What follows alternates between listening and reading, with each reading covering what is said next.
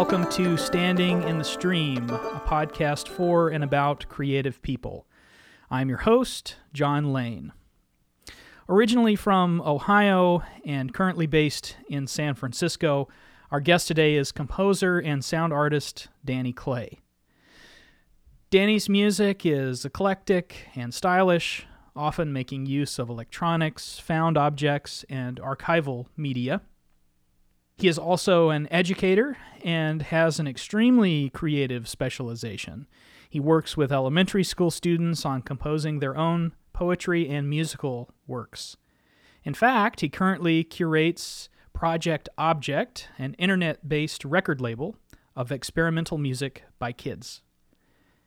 Danny's worked with a long list of collaborators, including well established new music ensembles like the Kronos Quartet and the International Contemporary Ensemble, you can find more about him on his website, dclaymusic.com. Danny, welcome to the show and thank you for chatting today. Thanks for having me, John. Absolutely. Well, you know, first, uh, and I forgot to mention this on the last show, but I'm glad that I have you now and that we're able to talk because I want to give you a huge thank you, thank you, thank you for allowing me to use one of your pieces as our theme music, which is a piece called Circling the Interior from your album Shameless Summer thanks for thanks for using it. It's funny. It's one of those things where it's this piece I made about three years ago, and I've since sort of forgotten about it, and it's nice to hear it being put to good use. Okay, I want to get into some of your current work, some new recordings that you have out, some of your music that's really captured my imagination. And uh, I also want to get into your educational and creative work that you're that you've been doing with the elementary school kids. But first, why don't we talk a little bit about how you got started? Um, sure. Well, this is a really fantastic place for me to talk about how I got started because, John, you are actually involved in how I got started in composing. Oh, wow. Um, because you did remind me, you did your you did your doctoral degree at the Cincinnati Conservatory, correct? That's, that's right. Mm-hmm. And so you were pretty involved about the time that I was in high school. I was in high school in 2000, 2004 through 2007. And I think that was probably about the same time you were at CCM in Cincinnati. And I was living in Delaware, Ohio, which is a few hours north of Cincinnati. And so one of the first experiences I had hearing um, sort of creative classical music uh, the the sort of things that I'm involved in today was seeing um, a lot of percussion groups play in the area while I was in high school. Um, I was at the Oberlin Percussion Institute, I think in 2005, and I thought I, I thought I was going to be a percussionist, but I just wasn't nearly good enough. That was a really Really, I don't know, or or too smart, one of the two. it, no, not at all. It was it was all my hands. Uh, I mean, I'm just a total klutz, and I had no sense of physical control. Um, and so that week, this week at Oberlin was this really important week for me because I was I was surrounded by all these fantastic performers and um, all this fantastic music, and I was utterly miserable because I couldn't, I wasn't good enough to perform anything. I wasn't good enough as a percussionist to take part in these workshops and things like that. So I found myself just sitting around quietly brooding and thinking about all this amazing music that I was hearing. And I remember one of the evening concerts uh, at Oberlin, you were playing with um, Al Otte. Right. And you did this piece, I want to say called The Innocence. The Innocence, yeah. That you composed, correct? We collaborated on that piece he composed okay. some of the movements and then I composed some of them. And this this piece what you're talking about is a piece about wrongful imprisonment and exoneration through DNA evidence. It was a it was originally a an exhibit by Taryn Simon a photographer and uh, it was an exhibit at the Cincinnati Contemporary Art Center and Al was asked through a, another um, creative collaborator of his, Michael Burnham, to put together a, a, sort of performance art piece for this to go hand in hand with this exhibit. And so Al tapped me to help him create this uh, thing. So we sort of made musical interludes for this sort of dance, movement, theater, performance art piece. And then subsequently, we expanded our, our piece to be a concert uh, music piece with some texts that talked about the issue and, and this type of thing. So, uh, so that's that that's the piece that that I think you saw there. Um, yeah, yeah, and sort of not having the context of seeing of, of seeing the exhibits. I mean, I mean, I remember it being explained, but just sort of being there in the space and hearing the sounds and seeing your setup. I remember your setup for this piece was just like you had rocks that you were hammering at in one movement, and there was this huge singing bowl. There was uh, this fantastic uh, kalimba mbira right. duo with voices, and there was just in in, in about the in about the space of 15 minutes or 20 minutes or however long the piece was. It was just such this fantastic array of ideas, and it was all tied to such such a beautiful little concept that after after seeing that piece, that piece set set me in motion. I think even even to today, that's still one of my favorite uh, concert experiences. Wow, watching you do that piece. Thank you so much. That's so meaningful to hear to hear that. Thank thank you. I'm I'm glad that I'm glad that we were there. I, I, I wish I had known this story earlier. No, that's wonderful. Thank you so much. No problem. I mean, it, the, the honor was all mine, and I and I recorded the concert without telling anyone, and on this horrible little recorder, and listened back to it as like, you know oh, this mono dictaphone type recorder, and I'm sure I still have the recording somewhere in my in my hard drive.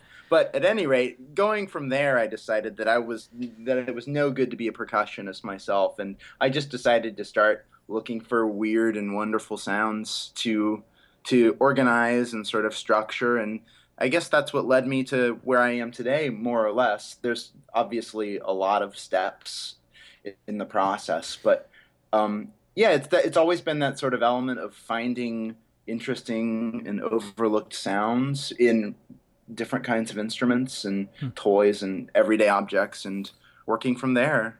And you also, uh, I mean, you have a fair number of pieces for piano. So is that something that you have some training, uh, like as a pianist at all, or is that just another thing that you sort of gravitated towards?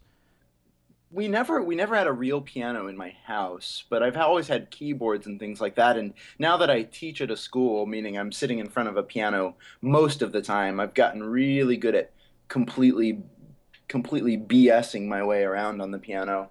I um, w- w- the all, all, the piano music has happened really in the last year or so. Okay. Um, and so I mean, I do, I I am familiar with the piano, but I, I'm I'm just in general, I would say I'm not a very good performer. I don't have a good live presence. I don't have the technical facility to make it through a piece, even my own, all the way through without getting wrong notes. And in general, I would say I'm I'm more interested in being on the sidelines and sort of being the puppet master. Yeah. I guess. Let's go back. So after Ober, after this experience at Oberlin, then then where do you go from there, and how do you end up in San Francisco?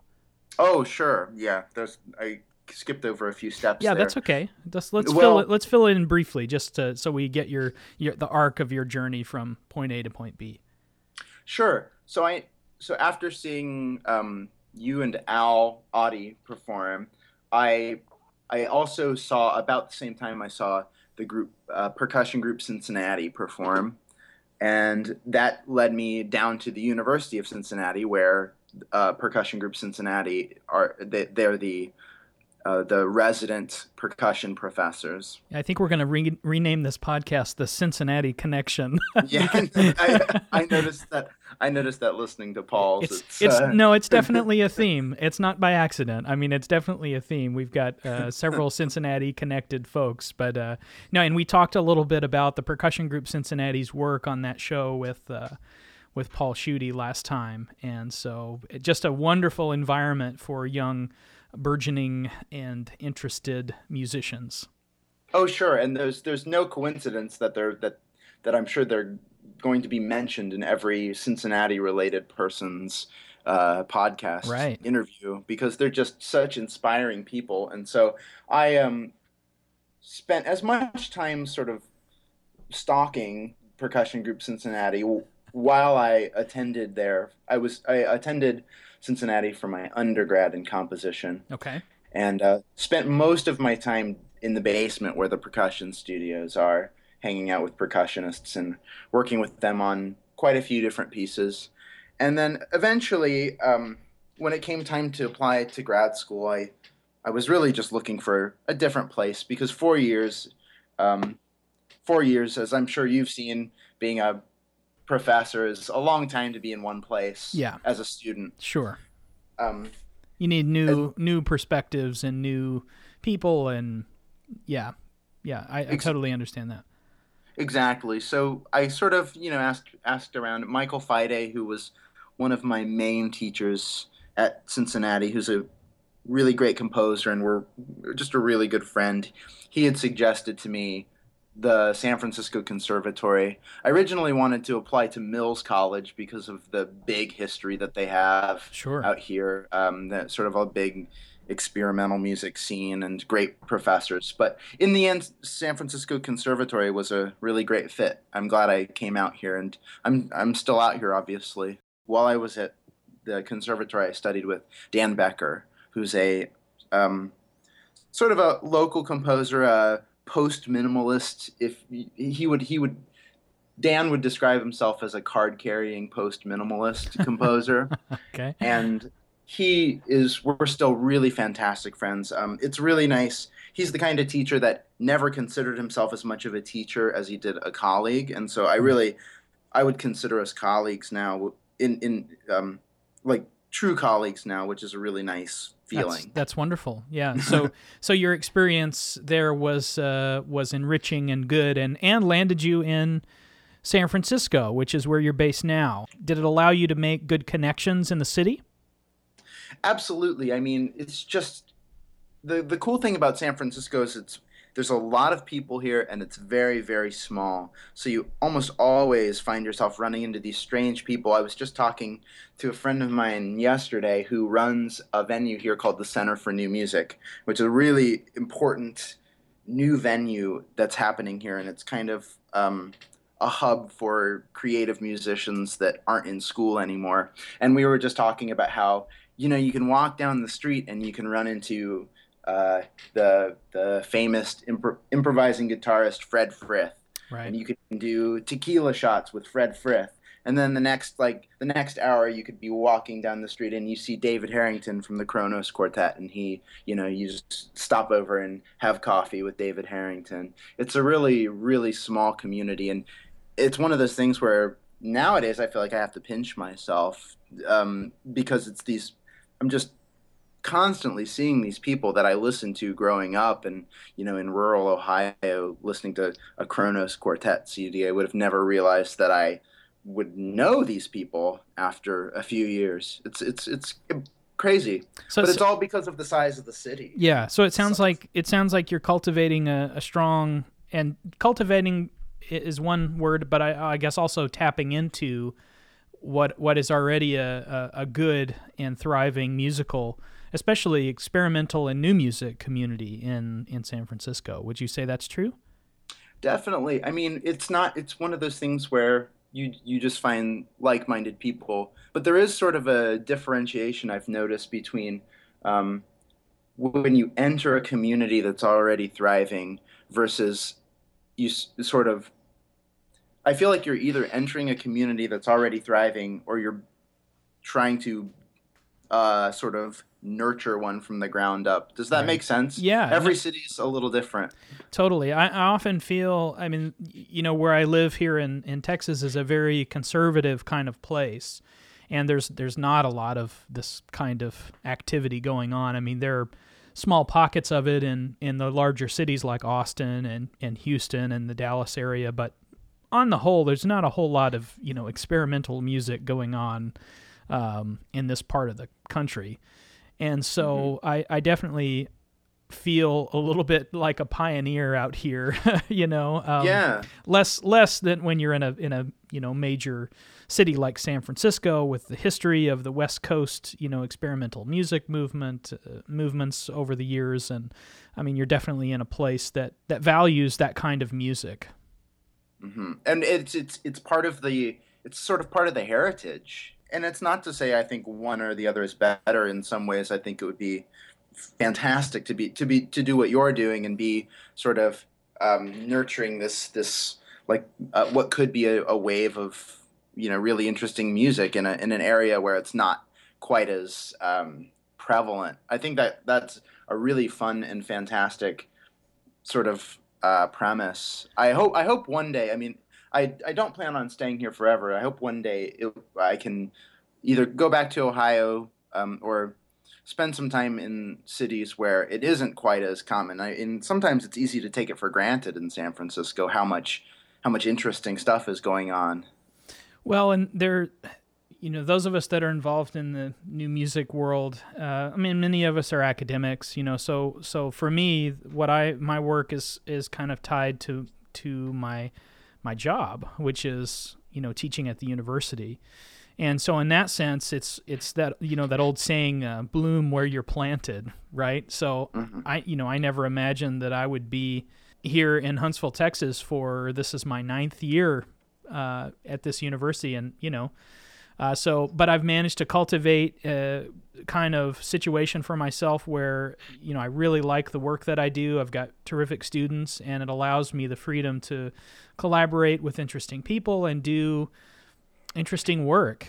I think I think you really nail the idea with bloom where you're planted quote. I think that that's really the essence of of everything of of of finding like a happy life no matter where you are and no matter what your cultural climate is. You you have to find the opportunities and really commit yourself to where you're at and where you're working and use that to your benefit for that maybe. I mean, I think, you know, we we all as artists learn to be adaptable in those situations and sure. I, I think that's that's fantastic that's really great advice bloom where you're planted a friend of mine right before I started teaching gave me another really fantastic quote that I that I just carry with me to this day is if you can't get out of it, get into it.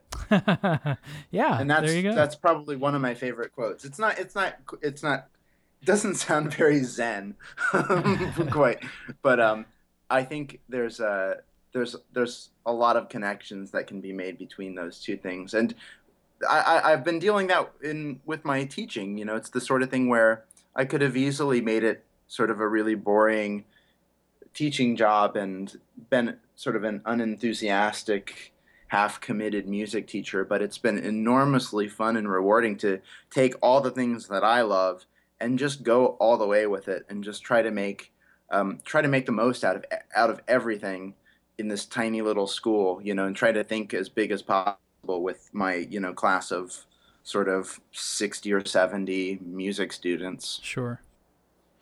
Well, um, we could we could talk for hours about um, our our journeys and our sort of philosophy, but I want to make sure we take some time and get into the meat of some of your work.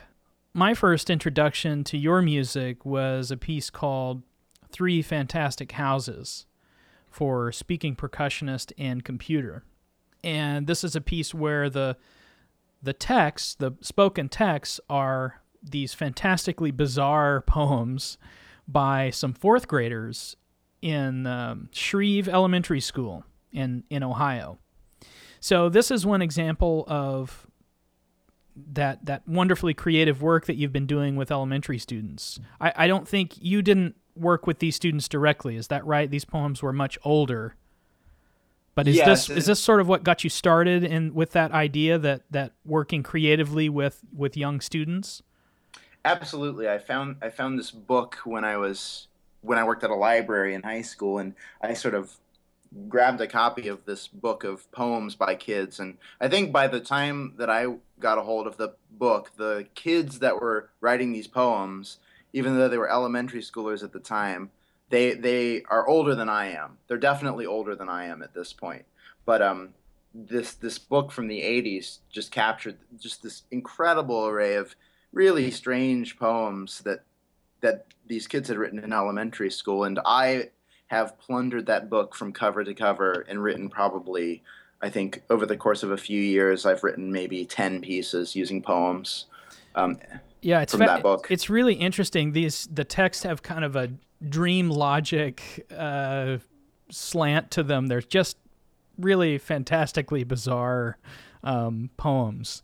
But but I but this kind of work. So that was the if that's the first piece that you did of that kind. You know, I noted that you have collaborated with um, in educational partnership with like the San Francisco Opera, the mm-hmm. International mm-hmm. Contemporary Ensemble. I mentioned in the intro about your project object this mm-hmm. experimental music label. It must be incredibly rewarding work to have seen this creative spark that started with this piece expand into what is becoming how you're working these days in your edu- in your um, teaching.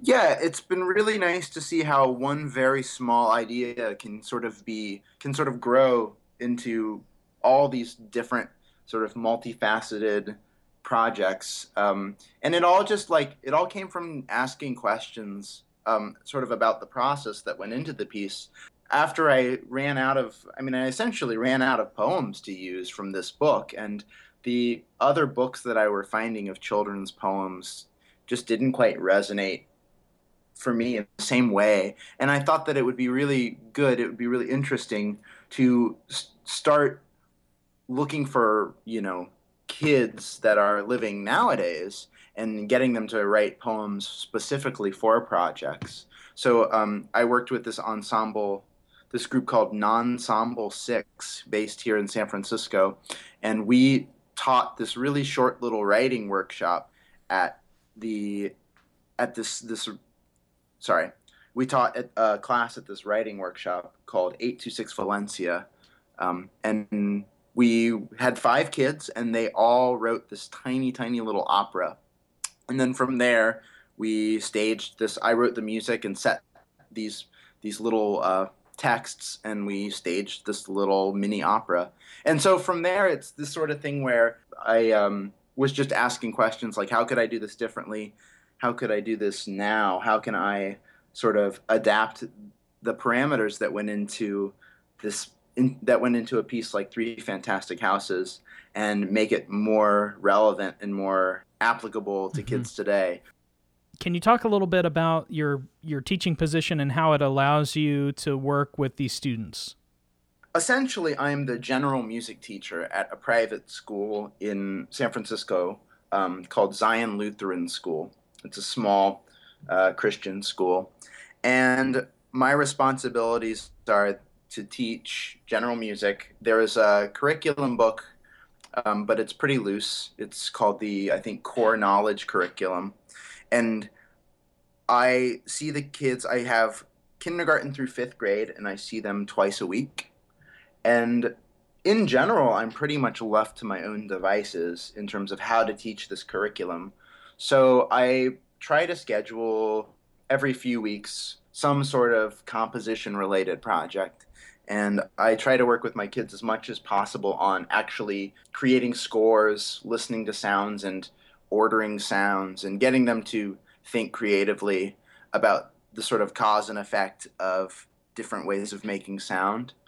Hmm. That's sort of my main my main priority and it's it's also the kind of thing you you teach what you're familiar with right so while i will teach them vocal technique and i will teach them um, a little bit of theory and i'll teach them you know recorder and stuff like that. What i'm really really passionate about is composing and so i you know would love to i they you know i sort of impose on them whether they like it or not the the idea of composing and creativity and i and in the end i feel like that's something that i didn't get much of in music class the idea of just creating um, instead of deconstructing thinking about music. It's easy i mean ev- anyone can teach theory and uh, we all have to learn theory in one way or another but i mean music is so much more fun than that and i feel like elementary schoolers just want to have fun so why can't yeah. we all have fun making noise? Right I, I could imagine that that this kind of work with that age group of kids would totally capture their imagination. I'm I, I want to. I don't want to steer the conversation too much away from this uh, topic, but just to give people that are listening an example of the kind of creative work that you're talking about, I'd like to play a little bit, uh, play a clip from 27 overtures after Ludwig van Beethoven. Can you set up this clip for us? What we'll be hearing? Absolutely. Um, this was sort of the first piece that I did working directly with kids. The first piece that I did um, with with real local kids, and we were all sort of contributing towards this new piece. Basically, what happened was I went into a. This was before I had my teaching job. I went into a classroom, a third grade classroom, and I played for about 30 kids, actually 27 kids, hence the name. Um, I played them the opening bars of uh, Beethoven's Great Fugue. It's one of his last string quartet pieces. It's sort of one of his longest, most complicated uh, works that people still um, sort of pine over today. Right. But the the opening bars, it's just these um, just these really big octave chords. And so I played this little excerpt for the kids, and they all I asked them all to draw what they thought the music looked like. We talked a little bit about the whole question of how do you draw sounds and how do you how do you capture sounds visually a little bit beforehand but in short they um, all 27 kids drew their own version of beethoven's great fugue. And from there i took all of these little tiny notational scraps. Some of them were just squiggles and some of them were these really weird drawings with arrows and some there was a dinosaur on one um, of course. And so i I put them in a sequence that I thought would be interesting. And I should mention that all the drawings were on a four line staff, like a string like a string quartet would read from. Okay. And then and then I, I had a group that I'm that I'm friends with, Friction Quartet. This was actually um, a project I had to write a piece for them, and I decided instead of writing a piece on my own, it would be much more fun to have um, a bunch of tiny world premieres of of music by kids. Fun. So That's great. this was the this was the idea, and yeah, so they read through all these drawings very very quickly, and this is the end result. Okay, here, here it is 27 overtures after Ludwig van Beethoven, and the performer is the Friction Quartet. You got it.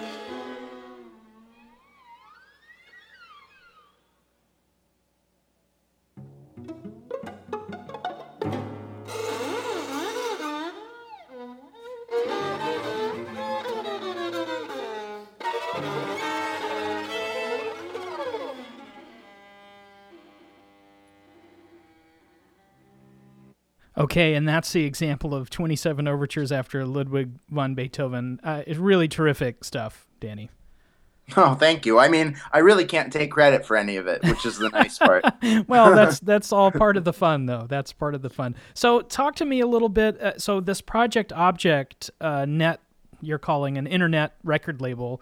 Are these all works by your students, or are these from various collaborations that you've had uh, outside of your your teaching position? it's kind of all over the place. Um, I'm and I'm still, to be honest, I'm still trying to figure out exactly what project object um, is going to be, what sort of the end result's going to be. At some point, I had a, a few days where I just got really, really amped up about it, and I wanted to make sure that that people could hear all these different projects that the kids were creating. So I so I threw them all up on SoundCloud, and I decided to call it Project Object. Um, uh, essentially what it is is all all the sounds are made are made by kids or at least created by kids and every sort of little collection is a different a different lesson plan i guess that i've that i've done with with a group of kids they're not always my kids at zion lutheran school sometimes as you heard with uh, 27 overtures um, they're with a different classroom that was at a public school um, really all over the place. In general, the only the only rule of Project Object at the moment is that elementary schoolers create all the sounds. Hmm. And mm-hmm. and but a lot of in and some I've just been exploring some of these pieces. It seems that some of them are like the 27 overtures. They're pieces that are scores that the kids have drawn and that you have professional musicians making the making the recordings. Are there any where the kids themselves are making the sounds? Yes, and I that's one of the things that I've had so much fun with in the last few years is sort of exploring the sort of flow chart of composer to performer to audience and that sort of I really have I've had a lot of fun playing around with who's doing what in these sort of lesson plans. Um, the most recent one I've done was the kids created the notational symbols. So I had classes create um, symbols for different sounds in their classroom. They invented uh, notation for, say, the sound of pencils clipping together or the sound of them banging on their desk. And then what I did was I took all those symbols that they created and sent them off to different composers, different professional composers. And the professional composers then wrote pieces, these adult composers wrote pieces for kids for for very specific classrooms, and the kids performed the scores that were written just oh, for wow. them. So is that um, uh, is that the piece "Music for Desks"? Yes, that's one of the pieces. Uh, Phyllis okay. Chen, Phyllis uh, Chen, uh, based in, yeah, based in New York, a really wonderful composer and performer who I who I did a similar project with um, for one of her festivals with my with my elementary schoolers. She wrote a piece for a third grade class here. Wonderful. And and and that's also i mean that's not to say that the kids the kids also got a chance to compose using these symbols. Mm-hmm. but um it was really i thought it would be really interesting. I had a i, I had this experience with um, after we made all the symbols and we were having fun making all these sounds i had i had to ask that stupid question that everyone asks um, but is it music? And a lot of the people said no, this was a second grade class, I think. Uh-huh. A lot of the second graders said no. And I asked why, of course. And I think they said something like, because because other people don't know what it means. It was a really great answer. it was a really it was a really surprisingly wise answer. It wasn't that it was just noises or something, but it was uh-huh. that um, nobody else can do it. It's not reproducible or something. And so I had to take that as a challenge. And so I by asking all these professionals to write music for them, I think they really got the idea that wow, other people other people can do this too. This is this isn't just something that we do in class. Great. Let's let's listen to a little bit of music for desks.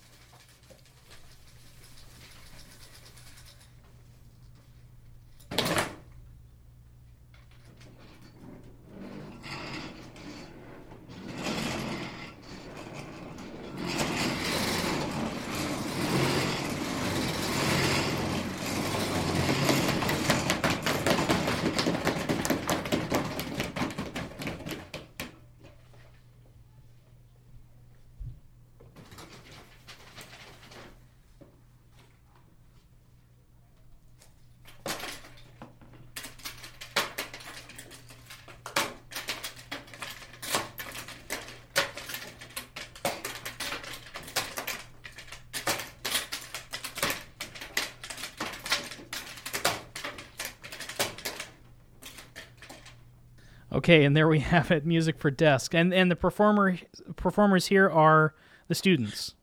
Yes, this is a third grade class at Zion Lutheran that, School. That's wonderful. So such creative work, Danny. You should be commended for for all the work that you're doing with these uh, with these young students. In Texas, we have a pretty strong arts support in the schools. We're we're fortunate to have lots of funding and, and support for music and, and art in the schools.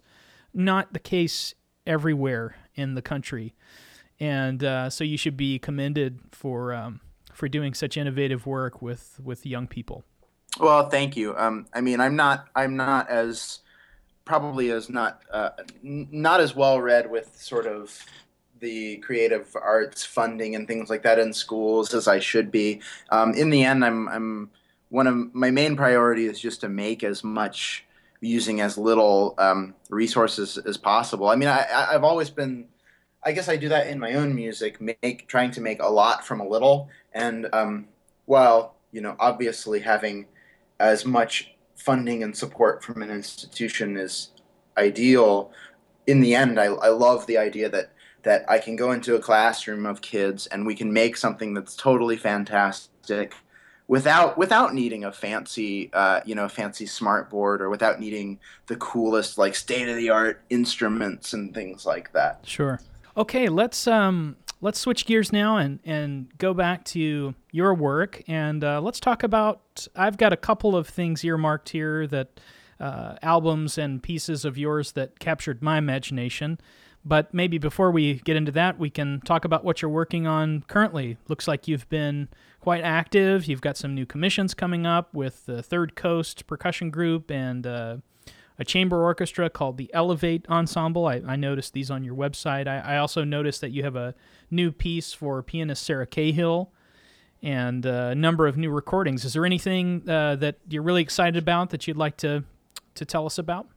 I'm really excited about a, a an album that I have coming out. Usually, when I do albums, um, unlike most sort of classical composers, I'm they're really electronic albums, and I'm and I'm creating all the sounds myself and um, sort of sequencing them and and doing sort of whatever I want within this big uh, album framework. Mm-hmm. I have a release coming out on this UK based label called Hibernate recordings, um, where it's called Ganymede, where I have um, been doing a lot of experiments lately with uh, turntables with record players, and this is sort of this is about a about 70 minutes of music that is made almost exclusively on turntables. Um, some of it's using turntables like a percussion instrument. I've been really interested lately in sort of taking a turntable without a record on it and creating all these sort of grinding sounds and preparing them in different ways. Um, and I've also done some experiments with getting my own my own records made with different weird sounds on them and uh, sort of playing them with cups and needles instead of the record stylus and making all sorts of weird groaning sounds out of them. So this is coming out at the end of January, and um, I'm really excited to just see what what people think about it. It's one of those things I've sort of created without really considering what it might mean to other people. and uh, I'll be interested to see if any if anyone is interested in it. Yeah, look forward to hearing it. Thanks. one of the a recent recording of yours that really captured my imagination was your album called Archive, and uh, not only the album, but then as I you know I sort of followed the down the rabbit hole as you do on the internet. Um, mm-hmm. I followed mm-hmm. your page to the the Eilean Rec label that's that's re- that released Archive, and this was 2014, so it's recent. And uh, so this record label is uh, like a French record label, and they do electronic music, but it's it's highly curated. Uh, it seems mm-hmm. like a, a, highly curated collection of albums. They make handmade copies of each one with the with the CDs sealed and numbered, and each album sort of represents a point on this imaginary map, and it just goes uh, goes way beyond what we would normally think of as uh, just a record label putting out records. They're actually curating this very special um, collection and uh, if, you, if you don't mind, I'd like to play a little bit of well, the track is 117 2012. Okay, um, sure. Uh, M- Matthias, I, am actually, I probably shouldn't even try to pronounce his name because I don't know how. Um, the curator of Eilean uh, Records is. It, it's worth noting that that this label is run by one person and so I think that's why why there's such a ah. meticulous um, sort of creative vision there when you're dealing with um, which which I'm almost always working with um, with labels that are that are essentially one run by one person and they just really want to share sort of um, uh, all these different artists that they like and encourage them to create more work. That I think that's why you can account for such such a interesting, sort of unique, thoughtful vision, as you as you mentioned with Eilean. Hmm. Um, when you're putting out sort of 50 copies, I think my CD for them was 60 copies or something like that. That every single one of those is handmade, and every I just you get this feeling that there's just so much care yeah. that goes into every single release. Yeah, um, that's that's what it would appear uh, for sure. That's why that's that's what I really admire about about Eilean. When I created my album for Eilean, I was asked to create an album and given sort of a spot on the map, which, to be honest, didn't really do a whole lot for me. I think I tr- picked a spot by the ocean of the imaginary map just because I thought ocean an ocean is a good source of imagery and things like that. Um, but I ended up sort of using all these old collections of sounds that I had from different dates, and I'm sort of try my best to date material as I as I generated, and it ended up being much more of this sort of collection of diary entries from over the over the span of quite a few years, and so there's really not essentially whatever date the album the, the track title is is is when the sounds were created and often the day that they were finished. Hmm. Um, usually these are day long projects that sort of just emerge quickly. Well, let's take a listen. This is 117 2012 from Archive.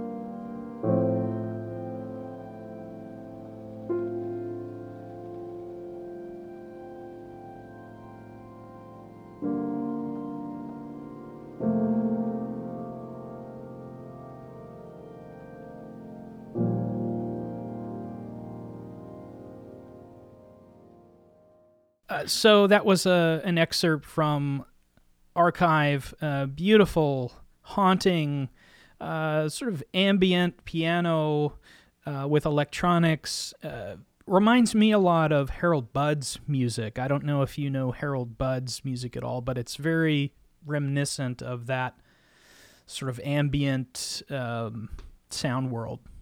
Oh, sure. Thank you. Yeah, that's very nice of you. The the other piece that I of yours that I'd like to talk about, if if you're open to, is a piece called Glacier Park, and that one was released on Unknown Tone Records. Um, yes, that was a a few months after Archive was released. Okay. It's been a pretty busy year. yeah, I was going to uh, say, I think it was the same year. So, um, Glacier Park, Unknown Tone Re- Records. And you described this album as going back in time to mix two sonic formats, tape and digital. So we get this very nostalgic sound for at least for people of a certain age of the Nintendo Game Boy melded with the sort of organic warmth of reel to reel tape. And then you also mentioned that this uh, piece or this album was inspired by your grandparents' 35 millimeter film from their from a vacation to Alaska. Um, yes, yes. So, so can you talk a little bit about how you made this music? Sure. It sort of developed over the course of about a year. Um, I got really interested in the Game Boy for one reason or another. Maybe I maybe I discovered the Game Boy that I that I used to play back home um, in Ohio as a kid, and I discovered the whole idea of chip tune music, where um, with this with this uh, cartridge for your Game Boy called LSDJ, you can program the Game Boy to make um, electronic sounds. You can basically turn your Game Boy into a synthesizer, and it's this whole genre of music um, that's almost entirely sort of based on the music that you would have heard in Nintendo games. It's a lot of it tends to be really bouncy, sort of poppy dance music. And since I'm not really a bouncy poppy dance kind of guy, I thought it would be interesting to um, to try to use it in in a more ambient way. In the end, it sort of became a challenge to myself uh, to see if I could make something like sort of haunting and sad out of a Game Boy uh, make make sort of an ambient Game Boy album.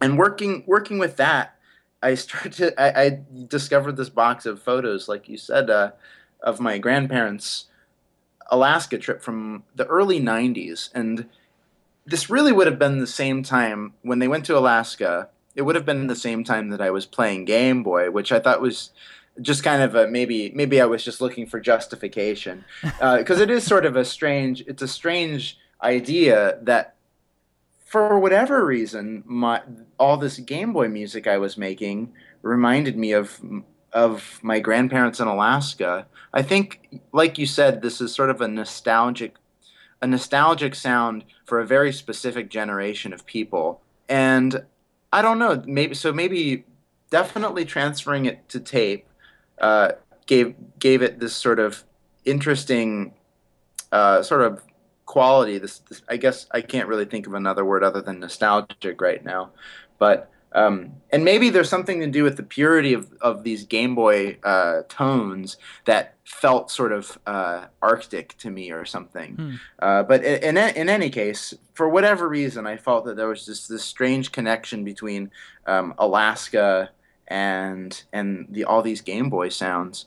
What I actually did, and I was using um, a little bit of both. I mean, I have a few different tape machines, but a lot of what I was using was actually cassette loops and um, cassette cassette players. So I would create um, these different, you know, cassette loops, and I was also thinking about the fact that I guess CDs in the early '90s were sort of the main medium for listening, but cassettes were much more much more widely used back then, and I thought there was something interesting about taking these two uh, sort of artifacts that are indigenous to the same time and and combining them. I guess that's why I was interested in transferring Game Boy to to tape over and over again. Hmm. Um, let's listen to a little bit of Glacier Park, and the the excerpt that I'm going to play is actually the video uh, so this was actually the 35 millimeter film. Uh, this is the sort of home movie from your grandparents that you put with the uh, with the sound.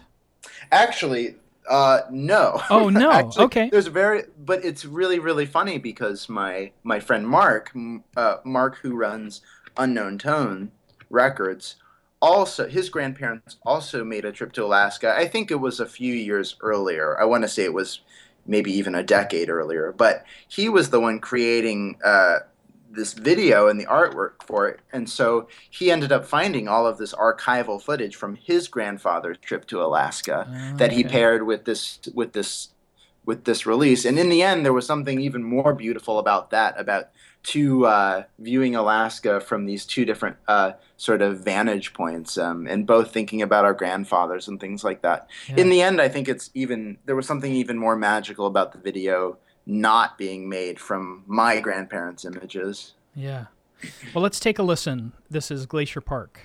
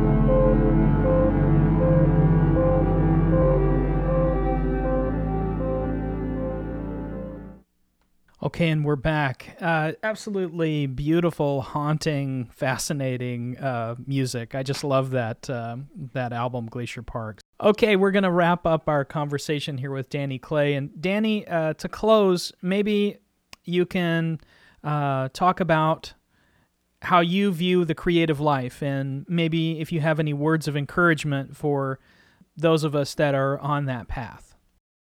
I'll do the best I can because it's it's I feel like the creative life means something completely different to everyone. For me, what it really means is looking at where I am right now, um, looking at my immediate surroundings, like you had said earlier, bloom where bloom where you're planted, and um, figuring out what is the most exciting, meaningful, possible thing that I can do with what I have around me. And sometimes that means literally what's around me. Like right now, I've got a pile of slide whistles next to me, um, and you know my Game Boy, and that's it. The, the idea that I could make something meaningful out of those two things is is really important to me. Or it could mean sort of what community you're in. The idea that uh, you know next door is you know a classroom full of kids that I could potentially create some very meaningful, interesting work with. Um, for for me, it's about looking at what I have and the possibilities of what I can what I can make from it. It's hard it's hard to give advice uh, when you're you're never quite sure. You know, it's kind of like for me, I feel like I've always got my nose to the canvas. You know, well, and, and I never really yeah. have the time to step back. no, and and I think that might be an important thing to say. You know, for those of us that that are looking for inspiration, we find it in the work. A lot of times, just to hear the voice uh, behind that work gives gives us a perspective of where they're coming from. But but uh, I think a lot of people are finding inspiration just in the work itself. In the end, it's just all about doing things and um, taking a look at what you have and not finding excuses. Um, just making things. And as soon as you start making things, you'll want to make more things and you'll get more ideas. And um, you know, work leads to work. The other thing that I really believe in, especially nowadays, is that giving yourself limitations is is very very useful and very helpful. Uh, you should never feel like you have to do everything all at once. You know, um, baby steps in in the art of uh, making things is okay. Um, it's great to have big visions and big big ideas, but really you realize those ideas one step at a time and giving yourself limitations is a huge huge way to develop that to yeah. develop those muscles. Yeah absolutely. Okay well thank you danny for being here today. I really appreciate your insight and it's been wonderful to chat with you about your all of the work that you do and i just want to wish you the best of luck and i look forward to working with you soon. Yes you too john. Thank you so much and with that, we conclude episode two of Standing in the Stream Conversations with Creatives. Again, I'm your host, John Lane. You can follow me on Twitter at that John Lane, and you can find the show on john-lane.com or on Facebook. Simply search for Standing in the Stream. We're also up on iTunes, so feel free to leave a review and or rating. Thanks again to Danny Clay for our chat today and also for our theme music. You can find him online, dclaymusic.com. I'll be back next time for more conversations with creatives. Thanks for listening.